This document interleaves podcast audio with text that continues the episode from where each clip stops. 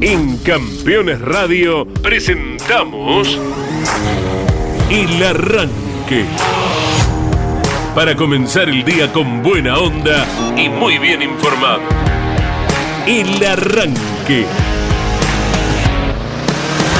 Entrevistas con los protagonistas, historias, toda la pasión del automovilismo y el humor inconfundible de Luis Landricina.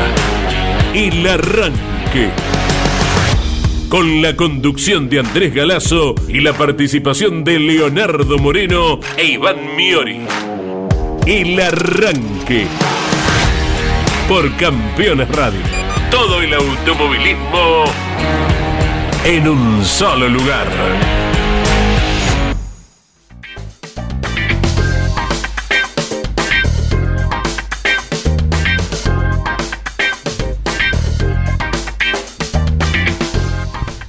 Buenos días para todos. Va preparando las valijas. Leo, hoy tenemos viaje, hoy tenemos Sí, clases. ¿Qué, hacemos? Sí. Primero nos vamos de viaje, después nos ponemos el delantal y regresamos a Buenos Aires. Sí. ¿Te parece el orden Tengo así? todo en la lonchera. La ropa para el viaje, livianito señor. voy, ¿eh? Porque no sé para dónde me vas a llevar. Espero que no para el sur porque está haciendo un fresquete impresionante. Sorpresa. ¿Eh? Eh, y para el norte está bastante distinto de temperaturas tenemos en el país, Mm. pero también traje todo para. Traje el cuadernito, el que lleva el nombre del primer presidente de los argentinos, traje distintos lápices con mina H, no me acuerdo cómo eran, HB1, HB, y, bien. ¿eh? y, y ya vengo preparadísimo y la regla ¿eh? y Bien. el transportador también tengo todo todo todo todo para las clases buen día cómo les va Eh, linda jornada, ¿eh? tenemos 12 grados, 16 de máxima aquí en la ciudad autónoma de Buenos Aires. Eh, además de lo habitual de los miércoles, de, viajar, de conocer el automovilismo de nuestro país, el del interior, el automovilismo regional, eh, que mm, nos vamos enterando de cosas maravillosas y de las clases tenemos de todo para compartir. Eh, en principio, saludo a todos los eh, compatriotas jujeños. Hoy se celebra un día, eh, un aniversario más del éxodo jujeño de 1812, uno de los eh, movimientos más importantes en eh, la guerra de la independencia de nuestro país, con Belgrano, una, una locura lo que se hizo en esos tiempos en, en el, en pos de tener un- una nación libre y soberana, así que vaya y- y porque Estado, particularmente en el norte en estas fechas, se celebra como, no, nosotros acá no lo celebramos particularmente, pero así se celebra como, eh, como tiene que ser, como un día patrio. Eh, y mm, en estos momentos, obviamente hay una diferencia horaria totalmente distinta, eh, ya estábamos recibiendo aquí en la Argentina, en 1969, los resultados del final de las 84 horas de Nürburgring Claro. y nuestro Torino número 3 que cruzaba la línea de sentencia con la mayor cantidad de vueltas y con Oscar Mauricio Cacho Franco al volante. Luego sería recargado por X y Y motivos, algunas vueltitas que le descontaron, por un montón de, co- de cosas que ya sabemos, eh, pero terminaba eh, lo que luego fue denominado como la Misión Argentina. Así es el nombre de la película eh, que recorre en formato de documental lo que pasó en aquel agosto de 1969. Vayan a verla, pero como recuerdo particularmente y recordamos a nuestros héroes jujeños de 1812, hoy también recordamos a nuestros próceres de las 84 horas de Nürburgring en 1969. Sí, señor. El año pasado lo tuvimos aquí a Oscar Sí. Mauricio Franco. ¿Te Correcto. acordás? Recordando eh, aquel hecho tan significativo. Pasan los años, pasan las décadas y parece vívido aún el recuerdo de Sí. lo que fue el impacto a nivel nacional eh, de aquella participación de los torinos, con lo que hemos comentado muchas veces, pero bien vale resaltarlo una vez más. La transmisión que se hizo eh, como una especie de cooperativa entre todos los periodistas de automovilismo Claro. de aquella época, de la cual lógicamente participaron Carlos Alberto Leniani y Alberto Juárez, y que era estereofonía en las calles, todos los autos con la radio prendida, atentos a lo que iba aconteciendo a lo largo de 84 horas, Tremendo. nada menos, y la participación de un auto que tenía dos años de vida, porque el Torino aquí apareció en 1967 y era bien argentino. Un suceso comparable con los de la selección, Totalmente. con para hablar más o menos de aquella época, ¿verdad? hablas del año 1969. Eh, poco después venía el inicio de la campaña en la Fórmula 1 de Carlos Reutemann durante Claro. una década, Ujú. 72 en adelante. Claro. Fin del 71 en adelante también las fueron 11 defensas de Carlos Monzón del Bien, título mundial. sí. No me acuerdo si 11 o 14, pero de ahí no sale. Y también un suceso deportivo de una enorme magnitud. Otro suceso deportivo, poquitito más adelante, de 75, 76, fue la época de Guillermo Vilas Claro. que también hizo conocer a, a mucha gente que no estaba cerca, entre los cuales la mayoría nos contábamos, del tenis, y también las definiciones de torneos de Guillermo Vilas causaban un enorme suceso de difusión y de expectativa en la Argentina, hasta alguna vez por la ocupación del satélite, un partido de Guillermo Vilas, el tenis comienza y no sabes a qué hora termina Claro, correcto. a diferencia de otros deportes. Bueno, se extendió mucho una definición e hizo postergar el inicio de un partido de Copa Libertadores de aquellos tiempos. Abre los ojos así de grande que, claro. Leo Moreno. Sí. Así que con esto resaltamos, bueno, muchísimos sucesos deportivos de la mano del automovilismo. Nos trae, bueno, eh, el uno con el otro. Más adelante también y con los Juegos Olímpicos de 2004, ya avanzando bastante, lo que fue la conquista del básquetbol en Totalmente. Atenas. Correcto. Nos, nos levantábamos a las 5 de la mañana, a la hora que hiciera falta, para ver los partidos de Ginóbili y compañía, ¿verdad? Mirá vos cuántos, ¿eh? cuántos acontecimientos de nivel deportivo. Bueno, todo nace en base a lo que es el recuerdo de esta fecha que reiteramos se debe a Eh, Hoy estaba terminando, estaban terminando las 84 horas de Nürburgring del, del 69. Ajá. Estaba pensando, mm, eh, el tiempo pone todas las cosas en su lugar. Digo, eh, Fangio pasan los años y es cada vez más grande, Froilán es cada vez más grande. eh, Reutemann, el tiempo lo, lo pone en el lugar que, que tiene que estar, que se merece, de, un prócer de nuestro automovilismo. Y esto eh, pasa el tiempo y te, porque te das cuenta que después, más allá de tenerlo a Pechito en las 24 horas de Le Mans, eh, y ahí está, porque tuvimos que esperar hasta Pechito para que alguien vuelva a ganar representando a la Argentina en las 24 horas de Le Mans.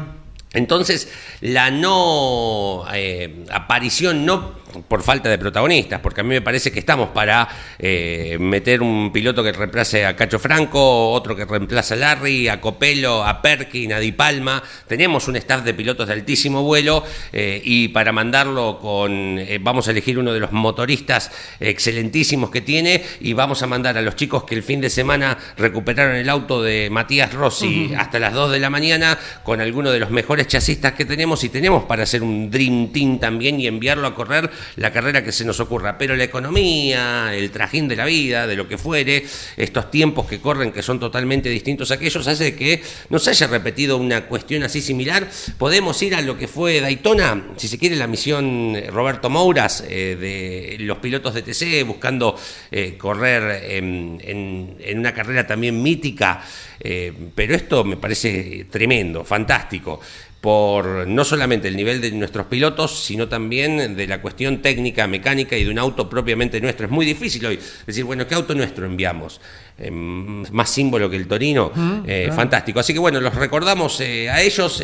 estaba mirando la lista y, y está bueno recordarlos porque lamentablemente, por sobre todo en los últimos años, se han ido unos cuantos de ellos.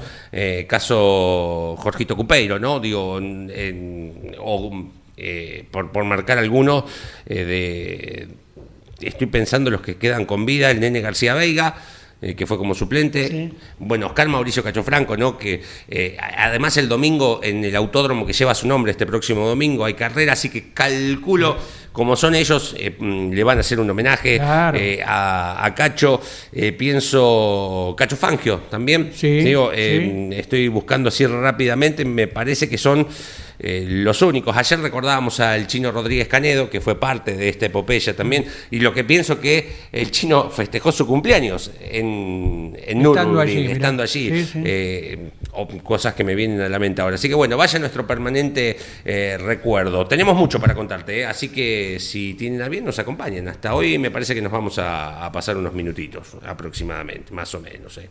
Exacto. Más o menos. Estamos procurando el contacto con la Bien. provincia que hoy nos recibe, a ver Sí, si señor.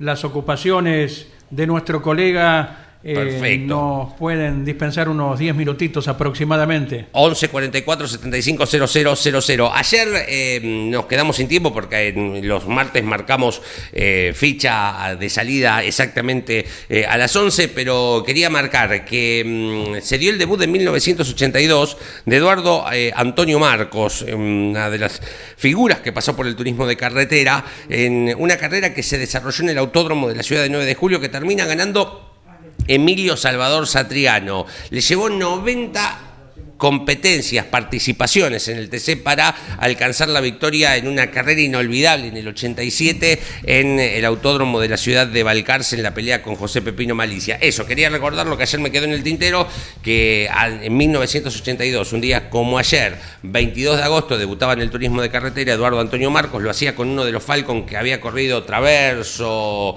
el Chango Fernandino. Por eso, si alguno lo recuerda a Marcos, lo va a relacionar con el color azul y amarillo, que no tiene que ver particularmente con su inclinación futbolística, sino más bien porque eh, los autos así habían venido, mm, eran los autos oficiales del equipo Ford, eh, el que toma Eduardo Antonio Marcos con la preparación de Rosendo Pedro para su carrera dentro del turismo carretera. Viajamos, señor, ¿sí? Sí, señor, me Sor- encanta. Sorpresa para A Leo ver, ¿dónde Moreno, vamos? que ya tiene todo listo para ir anotando. Jorge Ocampo, amigo, colega de tantos años, provincia de La Rioja. Uh, Buen encanta. día, Jorge. Hola Andy querido, buen día. Para vos, la audiencia y todos los compañeros ahí en el piso. Un gusto, ¿cómo están? Abrazo enorme, ¿eh? la gratitud, más allá de que pasaron décadas y décadas de esos viernes que retirabas un auto de la ciudad de Buenos Aires y nos íbamos a los pagos del Tuyú, Jorge. Mira vos, que en la época en que gastábamos dos veces la misma nafta, íbamos a cualquier parte del país. Qué linda época, ¿no? Sin duda, sin duda. Bueno. Pregun- pre- preguntábamos cuál era el auto que consumía más nafta, DMS, le decíamos a, este, a Díaz Lucero. ¿Eh? A Qué- Díaz Lucero. Qué barbaridad, Jorge Ocampo. Bueno, un abrazo enorme, Jorge, que fue partícipe de transmisiones del Dakar también, eh, como cada año durante enero. Ahora por aquellos lares se viene el desafío Ruta 40. Pero sabés, Jorge Ocampo, aquí en Campeones Radio, llegando a cada rincón de la Argentina y el mundo, eh, cada miércoles recorremos con un colega regiones del país para que nos enseñe acerca de la actividad zonal. Y está preparado Leo Moreno, que entiende mucho del tema. ¿eh? Dale, dale, dispuesto a tratar de colaborar y aportar todo lo que una provincia chica y en un momento tan complicado como el que estamos pasando los argentinos, de esta Sí. no se salva nadie, habrá que ver qué es lo que va a pasar. Nosotros tenemos una fecha, un campeonato muy interesante de rally provincial, pero estamos todos en la duda, digo, y estamos porque me involucro más allá en el hecho periodístico. Sí. Yo tengo mi hijo también que tenemos dos autos de rally. ¿A correr? Los costos, los costos, sí, mi hijo está en la categoría RC5 Lite, eh, corre con un Suzuki Fan y alquilamos también un 4K del mismo equipo. Ajá. Y te soy, mira, es la primera vez con mi hijo, él está viviendo en Córdoba y todos los días Sí. hablamos de las cosas que hay que hacer a los autos. Pero te puedo asegurar, si yo hoy, en este instante, vos me llamás y me decís, Jorge, van a ir a Chamicán en la próxima fecha, si tuviera que hacer el cálculo real, es imposible. Claro. Es imposible. La cantidad de que, el- la lo abismal que, que están los repuestos, las cosas. Sí. Te doy un ejemplo A ver. uno de los autos de 4K se le rompió la varilla del flotante del tanque nafta. Sí. Un repuesto que estaba marcado, lo ve en un, eh, me lo pasaron de un negocio y me dicen, mira Jorge, te, pa- te paso el precio que tenía hace 45 días. Costaba eh, 1.100 pesos, Sí. la varilla completa. Si yo te lo doy ahora, dice, pero no me rete, dice, ah, garantizame que no me va a putear. Dale, digo, te garantizo. 85 mil. No. O sea, lo mismo. O sea, por eso te digo, me da miedo decir, y para cómo hay compromisos asumidos, porque publicitariamente el auto Sí. se mueve no porque yo tenga plata, simplemente porque el auto es un diario. Por Claro. ahí cuando abandona a mi hijo lo voy a buscar a las Claro. dos, tres horas y tú dices, no terminé papi, me falta leer la, el otro costado del auto, la publicidad, que es lo que hace posible que uno pueda darse un gusto como esto. Claro. Pero te soy honesto, no Sí, sé, no sé. Por eso, un campeonato Jorge- que tiene 60 autos, tiene Andy acá en La Rioja, 60 autos es una barbaridad. Para Casi Sí. nada. Por eso lo que hemos comentado muchas veces, hay un componente técnico, vaya a saber quién lo explique, acerca del tema inflación. Y hay otro gran componente de viva la pepa y cualquiera le pone el precio que se le antoja. Claro. Y si te gusta bien y si no, no lo vendo y mañana lo venderé. Bueno, eh, me parece, me parece. En esto que manda Jorge, eh, que marca Jorge sobre costos, digo, zonalmente, por lo menos aquí en la provincia de Buenos Aires, entiendo que no debe ser una excepción en el resto del país. No, Eh, para nada. Todas las eh, nada. empresas que están eh, aportando su neumático de competición, llámese eh, Prone, por, por marcar un, poner un nombre, MTR, Sí. que son las que utiliza el Zonal, todas tuvieron en la última semana un aumento del 25 al 30%. Pienso, particularmente, yo, yo con el Zonal me manejo eh, de, de la siguiente forma. Che, Andy, vas como a vos que te preguntan, Jorge, ¿vas a correr el fin de semana para llevar un parque extraoficial? Y todos están con esto que vos me decís, ¿no? Digo, Sí, sí, sí. costos. Bueno, Bueno, yo no tengo, uno de los Sí. oficiantes míos es este, precisamente Roberto Andrada de MTR de Córdoba, Eh, un amigo de toda la vida, este, Claro. que me acuerdo que las primeras gomas que él armó de competición, te estoy hablando de hace 40 años atrás, corrió, se las, se las entrenó el loco Di Palma en una vacación que tuvo el loco en Embalse de Río Tercero. mira, Y te digo 40 años porque mi hijo tenía un año y medio y el día que fue el loco a probar ahí con Roberto Andrada, el fabricante de las gomas, mi hijo lo tiene en brazos Luis Di Palma. Por Sí. eso te digo, o sea, te doy exacto Claro. la, la, la edad y el tiempo. Y ahí me dice, Jorge, no sé qué voy a hacer, no no no sé, Claro. dice, estoy si subo la persiana o bajo la persiana, no sé qué hacer claro. no sé qué hacer. Gomas que compramos, unas gomas que entran de Bolivia para el rally, que son espectaculares. Claro. Las alcanzamos a pagar hace un mes atrás 45 mil pesos, pero había que comprarlas ese día. Llegaron antes de ayer, 97 mil cada uno. Claro, exacto. Sí, sí, así. Es así. Eh, bueno, Jorge, eh, primero no te saludé, buen día, perdón. Eh, Un gusto. eh, Jorge, eh, dijiste, ¿este rally provincial de, de 60 autos eh, corre en, en La Rioja mm, o pisa alguna otra provincia cercana también? No, no, se corre todo en el interior de La Rioja. Es un rally muy económico, muy barato, Sí, que tiene una rampa el viernes a la noche, sí, sábado a la mañana verificación, al mediodía largás, a la una terminás de correr a las 5 de la tarde y el domingo arrancás a las ocho y media, 9 de la mañana y terminamos a la una de la tarde. perfecto. Eso le permite, inclusive con una inscripción muy, muy barata, estaba costando hasta la última carrera 15 mil pesos, Eh, no existe. con seguro, No existe. y no existe el Mm, precio ese. no, ¿me no. Claro, tiene mucha ayuda del gobierno, Ah, bien. que es la que ayuda a pagar lo- los gastos de la del traslado de los chicos. El equipo es de Sí. Oscar Macari de Córdoba, conocido cronometrista de muchos años, ex piloto de rally. Y, y bueno, nos rebuscamos con, con tres tramos el sábado y tres tramos el Bien. domingo. Claro, es la y forma. eso abarata mucho. Totalmente. Y te saca el gusto. Y bueno, un parque de 60 autos yo lo considero hoy por hoy, fuera de Córdoba, que es la, la verdadera cuna del rally, donde te presentan 80 o 90 autos un Sí. sábado, un un- eh, pero es Córdoba, hay 4 millones Claro. de, de cordobeses. Acá somos 400 mil y, y de los 400 mil laburan solamente Hmm. 10 mil, el resto son todos empleos del Estado. Claro. O sea, los particulares que nos rebuscamos lo hacemos a fuerza de la picardía de la venta de publicidad. Claro. No hay otra forma. No hay otra. Te digo, lo que yo te voy a mandar una foto del auto del chaco mío. Es un diario, pero no importa. Sí. Es la única forma que nos damos con el gusto. Eh, Jorge, ¿cuál es la divisional más eh, de mayor potencia ahí en el rally provincial? Bueno, acá sí se suman muchos que vienen de Córdoba, te- por ahí te aparecen un, un Mitsubishi, un Eudier, Heriberto Ortiz, se viene a dar con el gusto, ¿me entendés? Claro. Pero la mayoría son todos autos de tracción simple, Bien. por ahí te aparecen uno o dos que vienen de Córdoba, más que todo a sacarse las ganas, a Perfecto. probar autos vienen.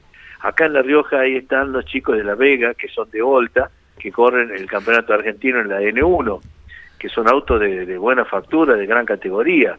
Bueno, lo utilizan este rally como un, eh, como un banco de pruebas. Y, y realmente va bien porque los caminos son buenos, no tenemos caminos tan rotos, el- la economía de la de a dónde vos dormís, a dónde comes, es, es muy bueno porque es barato. No, no, Córdoba hoy, si vos te anotás en un rally en Córdoba, tenés que disponer de no menos de 400 mil pesos entre inscripción, Claro. seguro, alojamiento, Sí, sí, totalmente. lugares. No, no, es imposible, es imposible. Eh, de, Eh, pi- ¿De pista tienen automovilismo regional, Bueno, de pista, de pista está bastante retrasada la cosa. Ajá. ¿Por qué?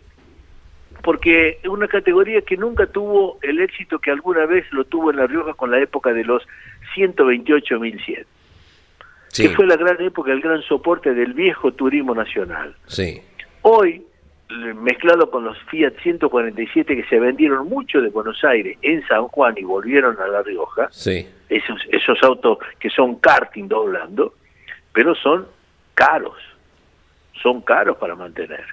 Eh, un auto de pista es un auto que requiere mucho más que un auto de rally.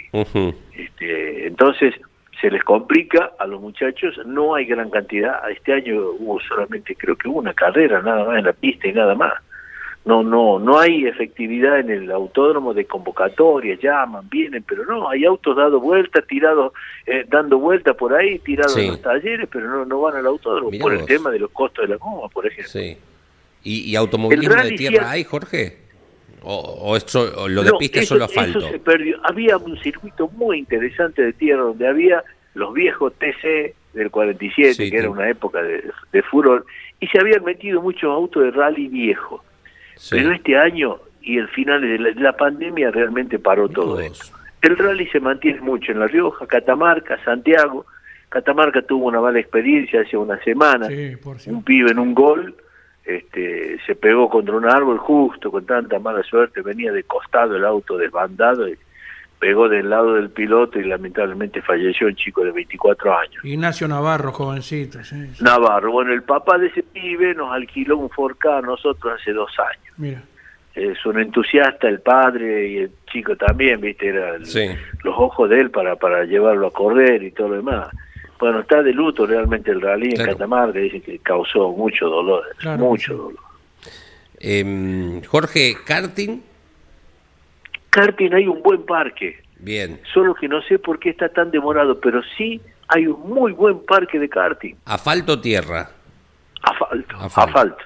No, tenemos un cartódromo, nosotros tiene ocho variantes el cartódromo Bien. que está pegadito al autódromo. Ah, muy buen cartódromo, muy buen muy buen asfalto desde hace muchos perdón, años. al- a la- estamos hablando del autódromo de La Rioja, de la Del Rioja autódromo de La Rioja. Perfecto, sí, bien, sí. bien, bien, bien. Del autor, pegado al autódromo ahí está el cartódromo.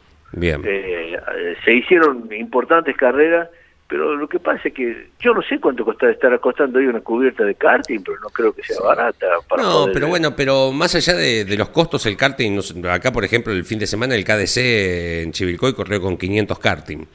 Eh, Ah, la- no, o sea, eh, es cierto que los números son elevados, pero el automovilismo eh, no generalizó, siempre fue una isla en algunos aspectos y el Sí. karting, al menos aquí en la provincia de Buenos Aires y en Córdoba también sigue siendo muy fuerte.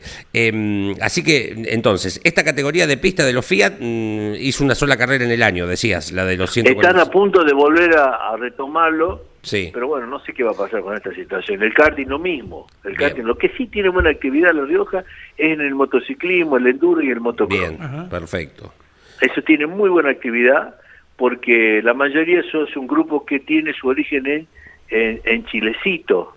Eh. La categoría del enduro Claro. tiene en Chilecito su sede y aparte La Rioja tiene muy buenos senderos y muy buenos caminos para hacer ese tipo de competencia. Claro. Eh, están muy bien agrupados, son muy buenos este, organizadores, así que eh, están muy bien. De Están ahí, muy que, bien. de ahí que tienen buena presencia en las competencias Claro. tipo Desafío Ruta 40 que ya se viene, o los campeonatos de navegación también. Bueno, hubo hubo un piloto que el, el último Dakar también anduvo muy bien, el, el- el desafío de los chicos este, cisternas que son los que organizan Mm. este esta travesía eh, están muy bien, bueno, se, se larga próximamente de acá, de La Rioja, así que no, el motociclismo en ese sentido está bien. Hay un equipo riojano que ya te va a ver un chico Rodríguez que corrió el, el Dakar también, alquiló un equipo europeo con un este con un UTV. Gabriel Rodríguez, bueno. ¿no? Gabriel Rodríguez. Sí, señor, sí, señor. Sí. Ya te voy a, ya te voy a enviar la información al respecto. Bien. Eh. ¿Tienen federación, eh, Jorge? No, no. ¿Y dónde, dónde los chicos del rally, dónde sacan las licencias? Eh, la asociación de, de ellos, absolutamente. Yo fui un gestor y un gran peleador por el tema de la federación. sí, Yo hasta, yo traje gente de Córdoba, lo traje a Davidelli, que es amigo personal, para que explicara. Pero lamentablemente La Rioja es una provincia que tiene una supervivencia política en todos los aspectos. Sí. Acá si no sos político, si no sos amigo del gobernador o, o pariente de un diputado, no, no funciona nada donde, esté- donde no esté metida la política. Mm, Eh, Bueno, es pero- el peor de los cánceres que tenemos en La Rioja. Yo Sí. el anteaño pasado me, le demostré a un secretario de gobierno que se podía hacer el rally con menos de la mitad de la plata que les estaban sacando y que estaban invirtiendo. Y dándole al pueblo el doble de la ganancia. Porque hay que administrar, tenés que instruir, preparar a la gente del pueblo cómo vas a recibir un dote de 60, un lote de 60 autos por cinco personas como mínimo de cada Sí. auto y que es una buena plata que entra al pueblo. Por supuesto. Pero si no, no lo metes políticamente, acá no existe. Entonces la federación, eh, Pedro Molina, que ha sido un viejo luchador, pero no quería la federación porque él le daban plata a él solo para hacer carrera. Entonces le daban 10 pesos, de los 10 pesos ganaba 5 y los otros 5 lo invertía en la carrera. Pero era un negocio particular. Toda la vida se hizo así. Acá muere un piloto, no te, creo que vos Andy, acá cuando murió el chico que mató a Gabriel Pozo en la zona de la quebrada en un rally argentino no, no lo recuerdo, no, no. Que se llevó por delante en la zona de la quebrada. Bueno, hace dos años, tres años terminó ese juicio Sí. Sí. y el autódromo quedó embargado, lo recuperó el gobierno y es donde se hace la fiesta de la chaya. Sí. Ajá. Sí. O sea, hay una desorganización, hay Claro. un descabezamiento total. Pero te lleva a tener, Jorge, lo que vos me decís, una inscripción de 15 mil pesos que no existe. No, no, No. estar federado también. O sea, tiene. Por eso, porque la plata la pone el gobierno. Bueno, eh, eh, pero hoy acá con 15 mil pesos no, No no pagás ni el sensor. No. Eh, por eso digo. O sea, si bien tiene sus contras en esto de ser desorganizado, también tiene sus beneficios en cuanto al costo para el piloto. Simplemente para poder correr, nada más. Bueno, pero no sí, sí. tenemos, o sea, tenemos un seguro que es un seguro solamente para que te lleven hasta el hospital. Y si Ah, vos, si está vos bien. te podés salvar en Claro, el hospital, porque vola- volantes no los cubre porque no están federados. No, por supuesto, mientras no hay federación no hay, no hay cobertura. Perfecto. Yo hablé con Traverso, Claro, vino el flaco en una oportunidad, les habló, les dio una charla, pero no entienden por qué, porque primero está la política, en todo, en todo está primero la política. La Rioja es una provincia que depende, respira y habla solamente por política, Mm. en todos los aspectos, en todos los deportes, Sí. en todo. De acá, por ejemplo, viene la Copa Argentina. La Copa Argentina viene, TIC vende las entradas, carga la plata y se va. No dejan un mango de ganancia en La Rioja. El gobernador es- este, ponen sobreprecio para el espectáculo. Un espectáculo de Boca que viene ahora el mes que viene, creo que sale como 100 millones, 150 millones de pesos. Es una cosa increíble. Yo vivo peleando. Yo, yo tengo un programa político acá en La Rioja Sí. y digo vivo reclamando las cosas que creen que solamente la ley política puede gobernar y cada vez estamos más lejos de la realidad que cada sobre todo en el deporte que hay que manejar por deporte. Hay Ani- que manejarlo el deporte Sí, señor. Eh, causó buen movimiento el reciente paso del Top Race, del TC2000 y la Fórmula Nacional por allí. vos lo viste no había gente ¿por qué? porque el, el negocio casi que no vaya la gente que no se entere cuánto sale cómo es y todo lo demás les importa tres cominos Sí, va. ni la publicidad puesta como debe ser en una provincia que tenemos que aprovechar bellezas naturales y turísticas impresionantes. Ni eso aprovechamos. Y- y Talampaya, Laguna Brava. Nadie, a ver, ¿viste un Chilecito, Cuesta de "Visite Miranda"? Talampaya"? Vengan a conocer Talampaya. Sí. No, nada. Por eso te digo, es todo política y me duele, es mi provincia, me duele. exacto. Teníamos para tener acá un punto estratégico y de invitación turística impresionante, pero todo depende de la política. Todo depende. Ni un cartel. El cartel que estaba en el Top Rey estaba doblando la curva del lado de fuera mirando el cerro. Cualquier cosa. Qué bárbaro. Nos enteramos de, de- boca propia de, de- de la gente de cada sitio, ¿verdad? En el cierre, simplemente, Jorge, a nivel industria, parque industrial, ¿hay actividad por allí? ¿La naturaleza, el tema de los olivos? Mínimamente la- la, eh, el parque industrial está detenido, fue algo, en algún momento fue una gran industria el parque, hoy simplemente se mantiene con dos o tres fábricas que solamente abren la puerta para que entre y salga la mercadería que ya viene hecha de Buenos Aires buscando una cierta desgrabación. La señora vicepresidenta del país lo hizo pelota al parque, nunca le dio los beneficios que merecía esto. Eh, es decir, hoy tenemos un gran problema. Yo soy eh, este, convencional constituyente, se va a modificar la constitución. Y lo que quiere aprobarse es el litio. Y el litio todavía no sabemos ni a dónde está el litio, pero ya está la constitución modificada. Somos 8 en contra de 28 que levantan la mano.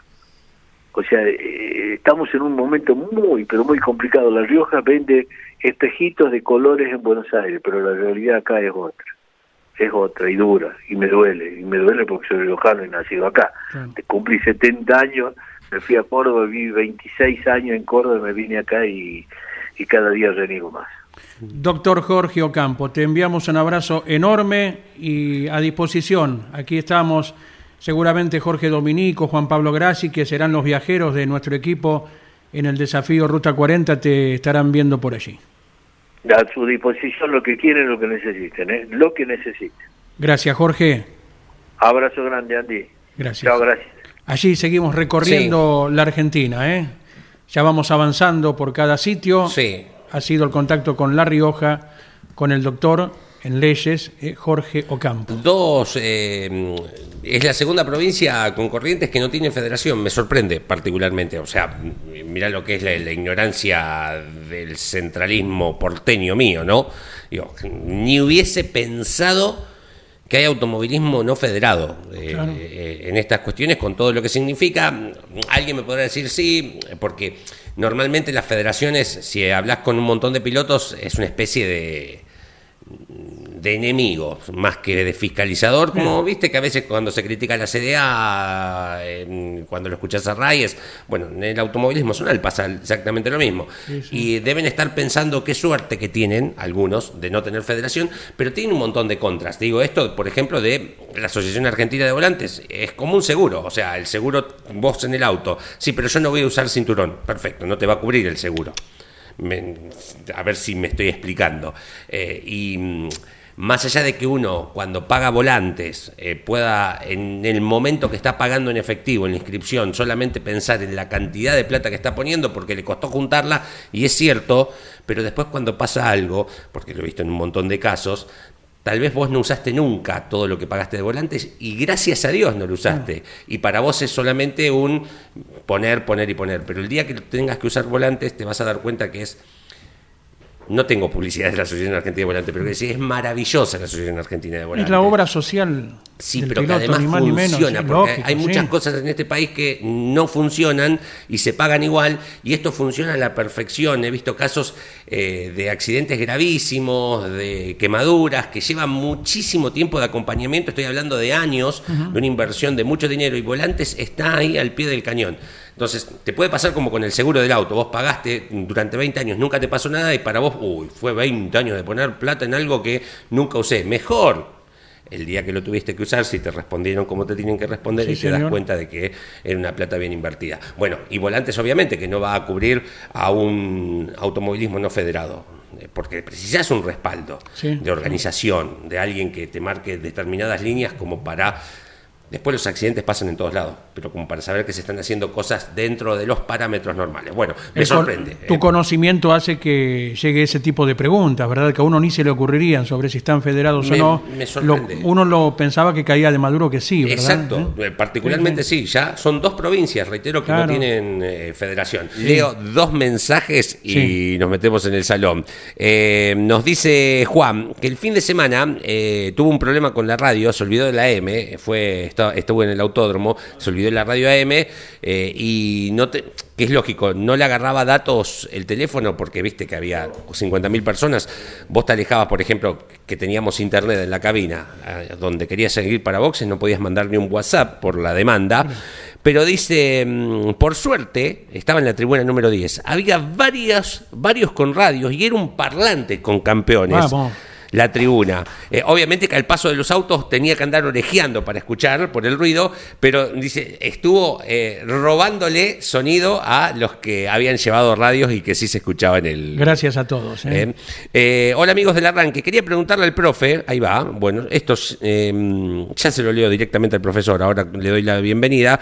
Buenos días queridos amigos del arranque, desmenuzando algunas cositas del fin del TC, me pasó que no podía identificar a muchos autos, salvo aquellos más famosos, pero con la lista en la mano, no podía llegar a observar el número del auto. No es un dato menor esto que marca. Eh, creo yo que tendría que estar más visible, estilo NASCAR. Es mi apreciación y aprovecho este espacio de alta repercusión, nos dice Luis de Pilar. Eh, es una gran observación de la cual particularmente yo no me había dado cuenta. Es una gran observación la que hace. Eh, buen día, me preocupa mucho el estado del autódromo de Río Cuarto, la tierra nada es realmente un peligro, el fin de semana no pasó nada de casualidad, entiendo que es costoso mantenerlo o ponerle cap, pero es muy preocupante lo que pasa y mucho peor que ninguno de los 150 pilotos haya dicho nada, dice Luis de Mar del Plata, tiene que ver con el paso del TP el fin de semana, ¿no? Al, pasado, Turismo pista. Claro, exactamente por por Río Cuarto. Em, hace rato que no voy particularmente. Bueno, vuelvo a este tema de los números, me parece una linda observación. Una exacto, linda observación. Exacto, el equilibrio, patrocinio, publicidades, lugar para el número. Alberto Juárez, buen día. Una primera reflexión de Nürburgring. Hoy estaría terminando la carrera del año 69 y recién recordábamos que Caito y vos estaban en funciones, Alberto.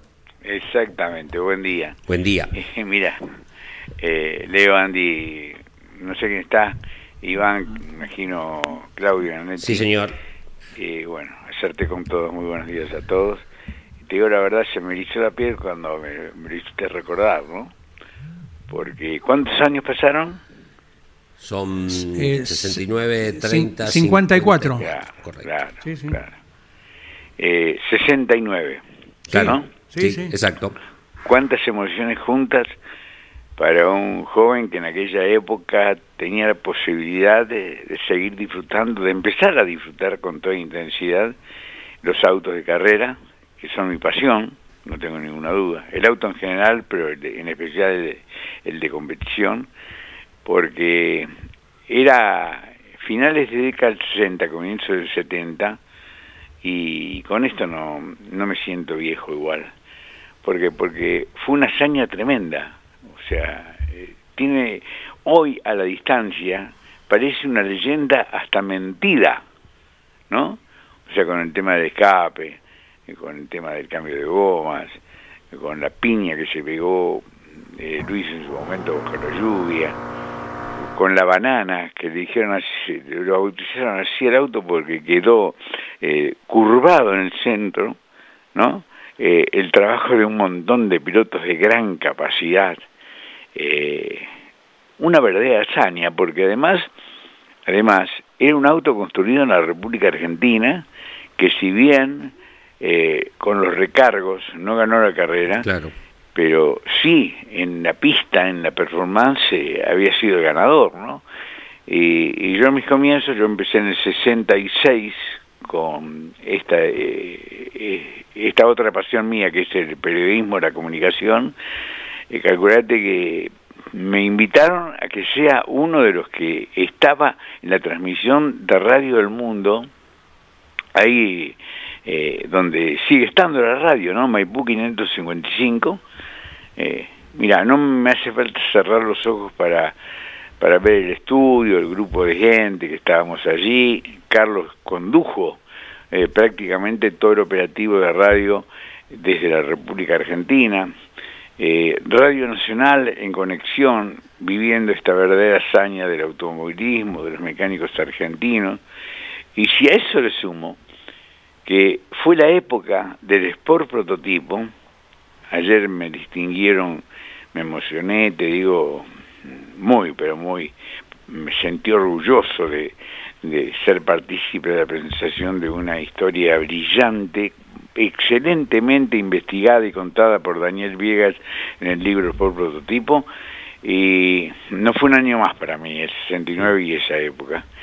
Eh, además, quien conoce Nürburgring me lo va a entender, y hay muchos que lo conocen porque es un circuito que en el día de hoy podés alquilar, digamos, eh, entrar con un auto o alquilar un auto y transitarlo. Eh, me acuerdo que iba con varios eh, colegas en un viaje que hicimos a, a, Europa con motivo de la Fórmula 3000 donde estaba Gastón Mazacane y bueno, loco como yo, manejé yo, ¿no?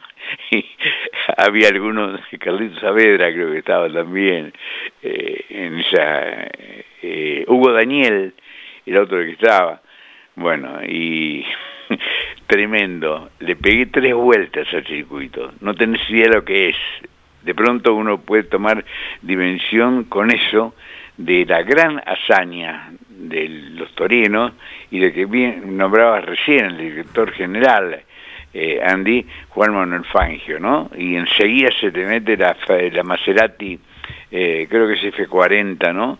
En la imagen, que era además el dibujo del auto de carrera en aquella época, pre y posguerra, ¿no? Claro. Eh, tantos lindos recuerdos, una historia muy, pero muy hermosa. Eh, gracias por recordármelo. Sí, señor, tuvo, lo comentábamos al principio, una repercusión absolutamente impactante en el país. Eh, en la calle era estereofonía, todos los autos con la transmisión radial. Sí, exactamente. Profe, eh, ¿y, cómo era esa selección de periodistas? Eh, ¿Quiénes estaban? Ah, eh, no, no recuerdo todos. Vos sabés, Leo, sí. yo alguna vez visité el médico porque después de los 50, 60 años, viste, te, te, hace un cosquilleo la posibilidad de que la memoria esté resentida Ah, por algún bien. problema físico, ¿no? Sí. Y No, tengo memoria, me, me lo demostraron y lo compruebo permanentemente. Tengo memoria selectiva, me acuerdo de cosas que me interesaron. que me- soy un egoísta en la memoria. Mira, Sí. ¿Me explico? Y, o sea, mm, eh, es más, te, te cuento una intimidad. O sea, en mi época de profesor, la matemática siempre me encantó, me apasionó, dejé de darla porque te miran mm, feo, porque no le explican bien la materia. Y un- uno de los grandes profesores que tuve Sí.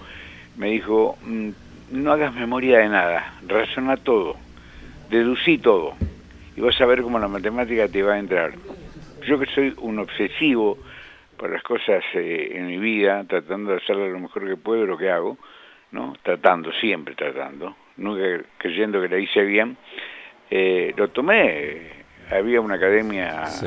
que te enseñaba a estudiar, creo que se llamaba ILBEM, ¿no?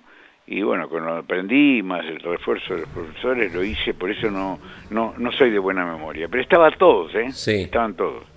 Eh, estaba Canto, estaba González Longhi, estaban todos. Eh, Parga, eh, creo que Merlo también. Eh, habían hecho un grupo muy grande que acompañó porque había que estar 84 horas. ¿Te das cuenta? Eh, que son un montón. Claro, exacto. Qué bárbaro. Son prácticamente, a ver, eh, tres días y medio. Claro. Sí, sí, claro, sí, sí, sí. Eh, y no lo digo mal, creo. A mí me da mucha envidia sana ese tipo de transmisiones. En el sentido de que. Admiración. Sí, eh, pero Claro. vos sabés, de lo, eh, una de las cosas que a mí me gustaría es transmitir con deseo de que gane fulano de tal. O sea, digo, pienso, los que relatan a la selección argentina, más allá de su profesionalismo, están deseando que gane. Entonces, cuando relatan el gol, es un gol eh, que lo relatás con ganas. Y yo me los imagino, digo, cuando siguieron la campaña de Reutemann o esto, a ustedes, eh, más que además de la cuestión objetiva y profesional del periodista, ser hinchas. O sea, entonces, digo, relatar eh, deseando que al que relato además gane me parece algo fantástico. Sí, sí fue muy lindo. Fue muy lindo. El, el montón de anécdotas que surgieron de allí.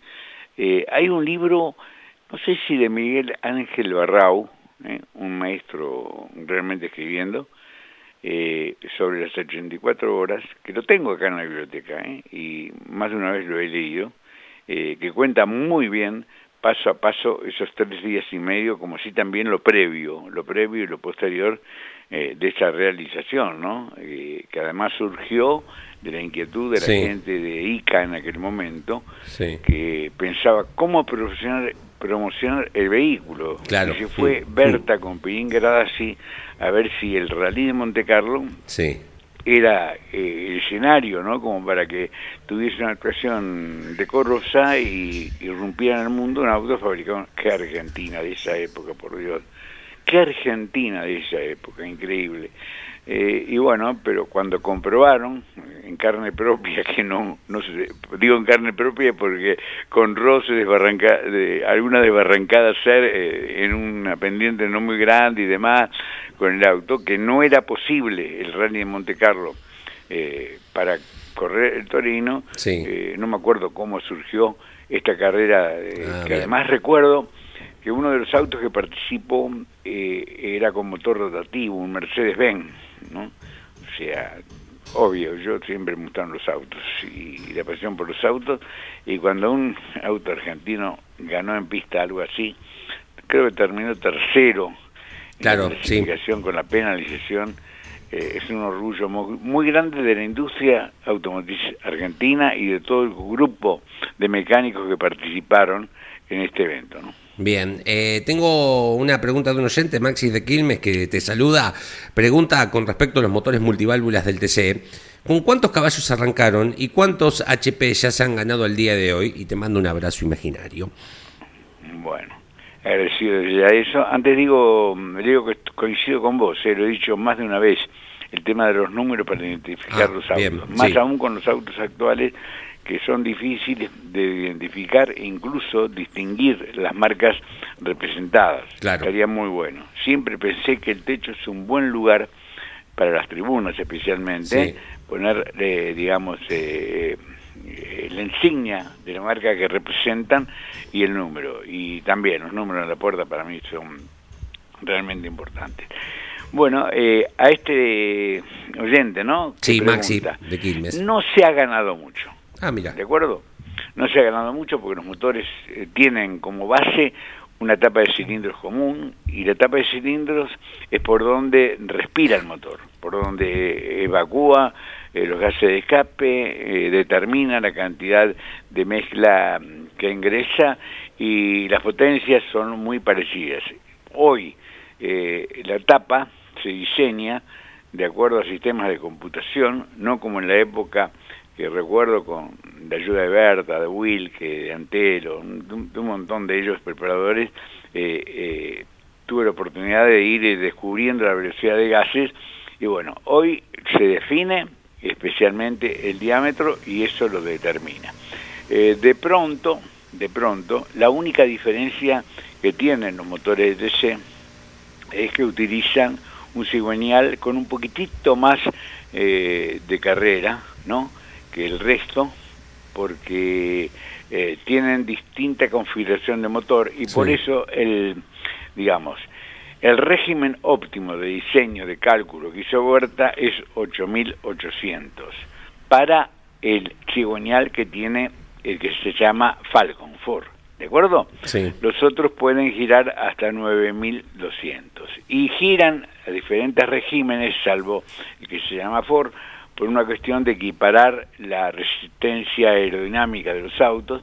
Es por eso que aquellos que tienen mejor aerodinámica los hacen trabajar, eh, digamos, descoordinado al motor, si se dice así. En lugar de 9200, trabajan con 89, oportunamente hay varias marcas de representadas que trabajan con 89. La potencia, eh, la potencia genuina, digamos, es del orden de los 440 caballos, depende el banco donde lo midas. Claro. Se ha ganado muy poco porque ahora está liberado la puesta a punto del árbol de leva y la, digamos, la luz de válvula para modificar el reglaje.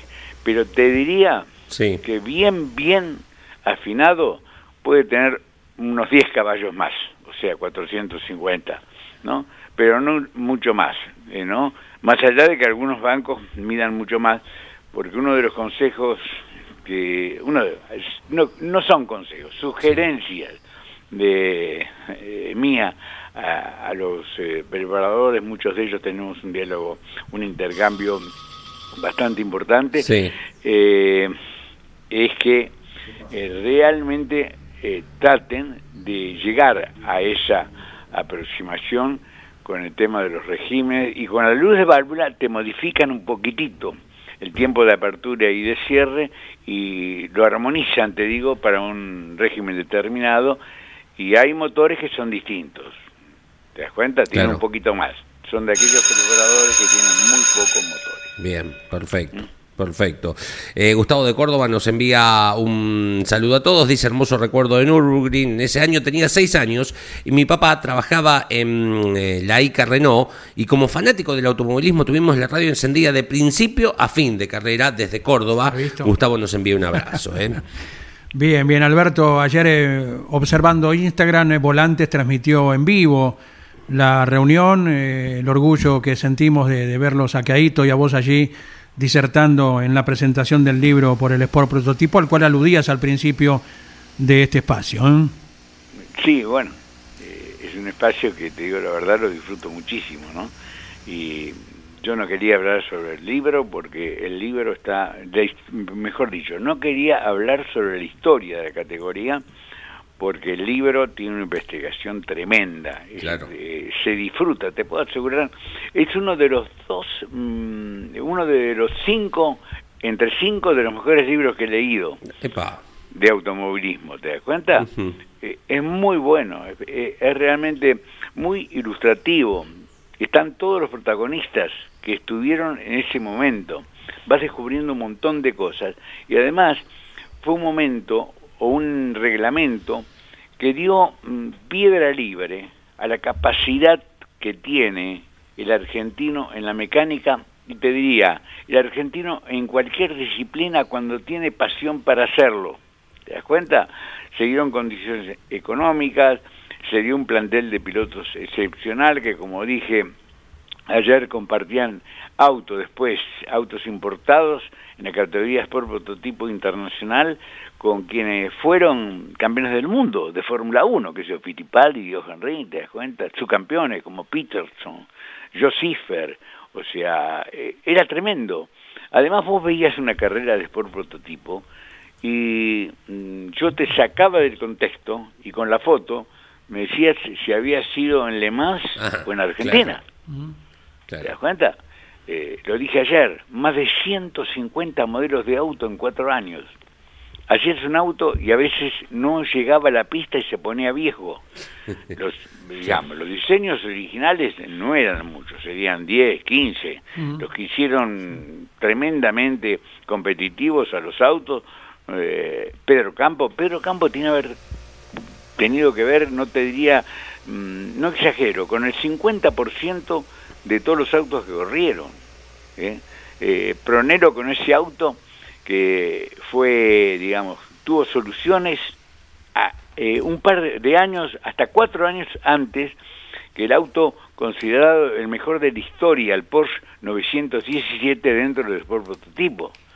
Lo dije ayer, eh, a ver, Pedro Campo no se fue a Europa porque no quiso, el arraigo con Argentina se lo impidió, pero un auto que él hizo, construyó el Chelco 3, solamente con diferente pintura, Ulf Mirage se llamó y estuvo corriendo Le Mans tres años después que él hiciera el Chelco 3, ¿te das cuenta?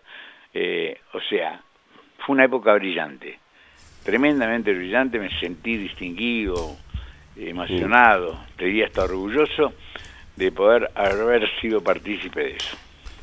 Abrazo enorme, Alberto. Hasta cada momento. eh, por de pronto, en tu espacio de los miércoles será hasta la semana que viene. Con todo gusto, ¿eh? Siempre a las órdenes de la gente de él, la gente, y cuando digo gente, los que forman parte del equipo y la audiencia de el arranque. Así será. Gracias desde ya. ¿eh? Abrazo. Abrazo. 59 minutos de las 10 de la mañana, esto es el arranque por Campeones Radio. Sabes que los miércoles eh, se estira un poquito la, final, ¿eh? Eh, así que quédense porque todavía tenemos un ratito más. 13 grados en la ciudad autónoma de Buenos Aires. Nos vamos a Don Luis Landricina, ¿les parece? Lo escuchamos. cuentos que habla de un paisano de esos que toma, está en el boliche, pero siempre hay tres o cuatro compañeros que lo le entreveran las bebidas como para que se chupe y haga papelones. Y esos no son amigos ni compañeros. Están usando la debilidad del otro. Y aún en la nebulosa del alcohol, este paisano se daba cuenta que lo estaban tomando para el churrete. Entonces intentaba irse cada rato. Y cada vez que decía, bueno, me voy a ir, y entraba a retirar la silla de a poco, los otros se levantaban para salir para afuera para ver en dónde metía la pata. Y él se daba cuenta de eso y casi con amargura decía, me había quedado otro rato y cerraba la. Intentó tres, cuatro veces irse. Como los compañeros también se levantaban, no pudo. Entonces amagó como para el caballero y salió para afuera. Cuando estaba desatando las riendas para subirse a caballo, ya estaban los tres, cuatro compañeros recostados en la chava del boliche y mirándolo como sobrándolo para ver dónde hacía la metida de pata. Y él se da cuenta. Entonces desata pacienzudamente las riendas del animal, las cruza sobre la cruz, las agarra con, con un puñado de crines bien cortita, se encomienda a todos los santos que andaban cerca, a todos los duendes del vino que tenía adentro, a su propio orgullo de hombre y pone toda esa fuerza al servicio del envión. Y juez demasiado fuerza junta. Pegó el envión y pasó limpito para el otro lado. Pero tan ligero este hombre, mire, tan ligero que antes que agarren vuelo la risa de los circunstantes, dijo, bueno, ya que me bajé voy a tomar otra.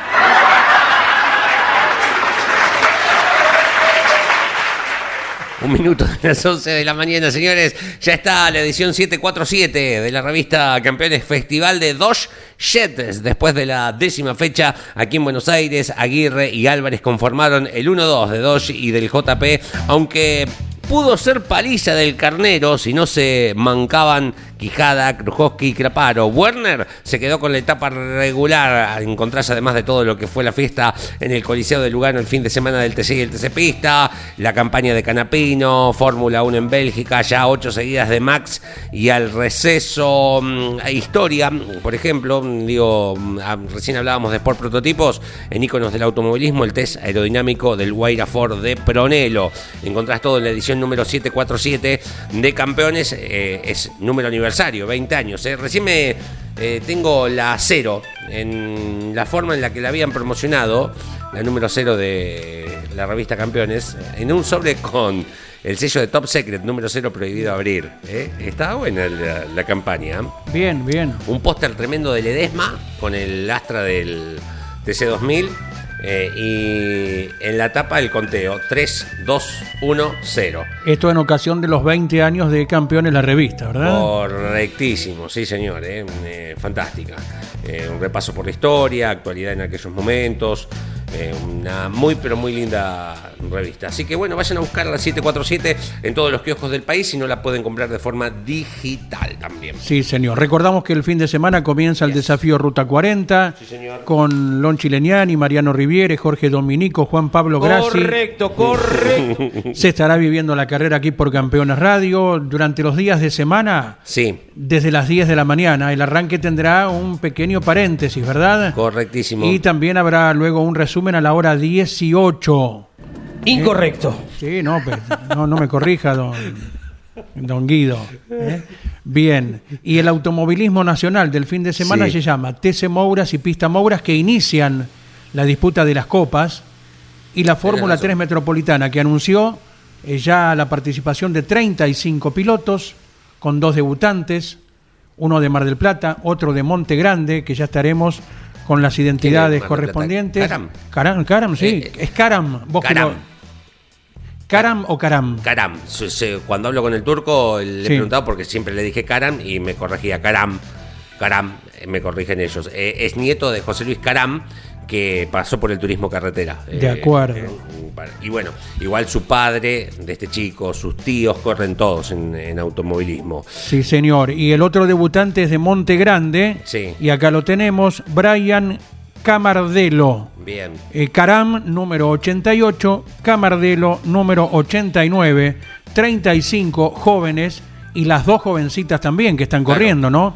Josefina Pené y Mayrú Herrera, eh, habituales, eh, corredoras de la Fórmula 3 Metropolitana, que por primera vez en la historia de la categoría tendrá tres series y las dos finales Bien. acostumbradas de cada fecha en el Autódromo Roberto Mouras de La Plata, lo cual también será motivo de nuestro fin de semana, más allá del desarrollo del desafío Ruta 40. Sí, y en La Plata el 4000 argentino con También. pilotos invitados que propone una fiesta muy linda, eh, con pilotos históricos, eh, además de otras categorías zonales, pero el 4000 eh, tiene una lista de binomios de invitados fantástica para la carrera de este fin de semana en el Roberto Moras de La Plata. Hablando de La Plata, cortito, eh, lo reemplaza un cachitito a Jorge, 23 de agosto del 98, debutaba y ganaba en el turismo carretera, el pato Juan Manuel Silva, pasaba esto en La Plata, segundo quedaba detrás de él Emilio Satriano y tercero Cristian Ledesma, Traverso, Ciantini y José Luis Di Palma, los cinco primeros de aquella carrera que se desarrollaba un día como hoy, pero de 1998 y se sumaba a la selecta lista de debutantes ganando en el TC compuesta por Recalde, Besone, hasta ese momento, no mucho más. Ah, bueno, y Ortelli, si se quiere, como invitado, ¿no? De, de Fabián Andrés Acuña. Sí, señor. Recuerdo que era un día como hoy, nubladito y fresco, agosto eh, del 98, Sí, aquella victoria de Silva que venía precedido del año 93 de ser campeón de la Fórmula Renault Argentina. Correctísimo. 98 su debut y victoria en el turismo carretera. En el año 99 fue con el Honda campeón de TC 2000 Claro. y año 2005 con el Ford del equipo JP que él mismo inició junto a Gustavo Lema, campeón de turismo carretera, ¿verdad? Eh, le hemos dejado ayer mismo, le hemos dejado mensaje al pato, eh, seguramente debe andar por una zona sin señal, está viviendo en los Estados Unidos en estos tiempos, porque lo queríamos compartir con él, pero no faltará la ocasión, ¿verdad, Leo? ¿Qué te parece? ¿Mm? Totalmente, para poder hablar. Porque además, más allá de este debut, hay un montón de cosas porque se terminó convirtiendo con a fuerza de resultados, pero también de decir voy a correr en el Dakar y a representar a la Argentina. Ya es leyenda. Se convirtió en eso, en una leyenda, eh, el Pato Silva. Entró eh, en la historia grande de nuestro automovilismo, más allá propiamente de los resultados y del hecho de que un día como hoy debutaba y ganaba. Sí, señor. Eh, bueno, en el turismo carretera ganó la carrera 1000 También, en Paraná. ¿ves? Correcto. Ganó la primera competencia que el TC pasó a utilizar los pontones, Sí. lo cual, bueno, implicaba alguna diferencia técnica de los autos también, Los ¿no? mil kilómetros. Los mil kilómetros junto También. a Juan Tomás Catalán Magni. Fíjate vos si tiene conquista. Bueno, también ganó 200 kilómetros de TC2000 junto al Tato Bocio. ¿Te acordás que Ezequiel los otros días lo recordaba cuando hablamos con él? Sí, tenés razón. Con el Honda en Buenos Aires. Y no me quiero olvidar porque si no, no nos va a escribir más y no nos va a mandar más material eh, fotográfico que tiene de todo. Horacio desde Lomas de Zamora Ah, sí. lo recuerda a Didier Pironi. Recuerdo que estábamos en una carrera en San Jorge, haciendo el puesto allá en la curva más lejano y llegaba la noticia acerca del deceso eh, de Didier Pironi que se había salvado de milagro en la Fórmula 1 cuando se pegó eh, en Hockenheim con el auto de Allen Prost en aquel 82 fatídico para la Fórmula 1 y en especial para Ferrari, ¿no? Bueno, cinco años más adelante y en una competencia de lanchas, lamentablemente se accidentó junto al príncipe Casiraghi de Mónaco y ambos fallecieron. ¿eh? Así que vaya el recuerdo para Didier Pironi, el rubio piloto francés, que en su momento fue uno de los siete franceses, nada menos, que convivieron en la máxima categoría. Gracias a Gustavo Ambrosio que nos envió unos llaveritos de autos de competición artesanales a escala que hace que están fantásticos.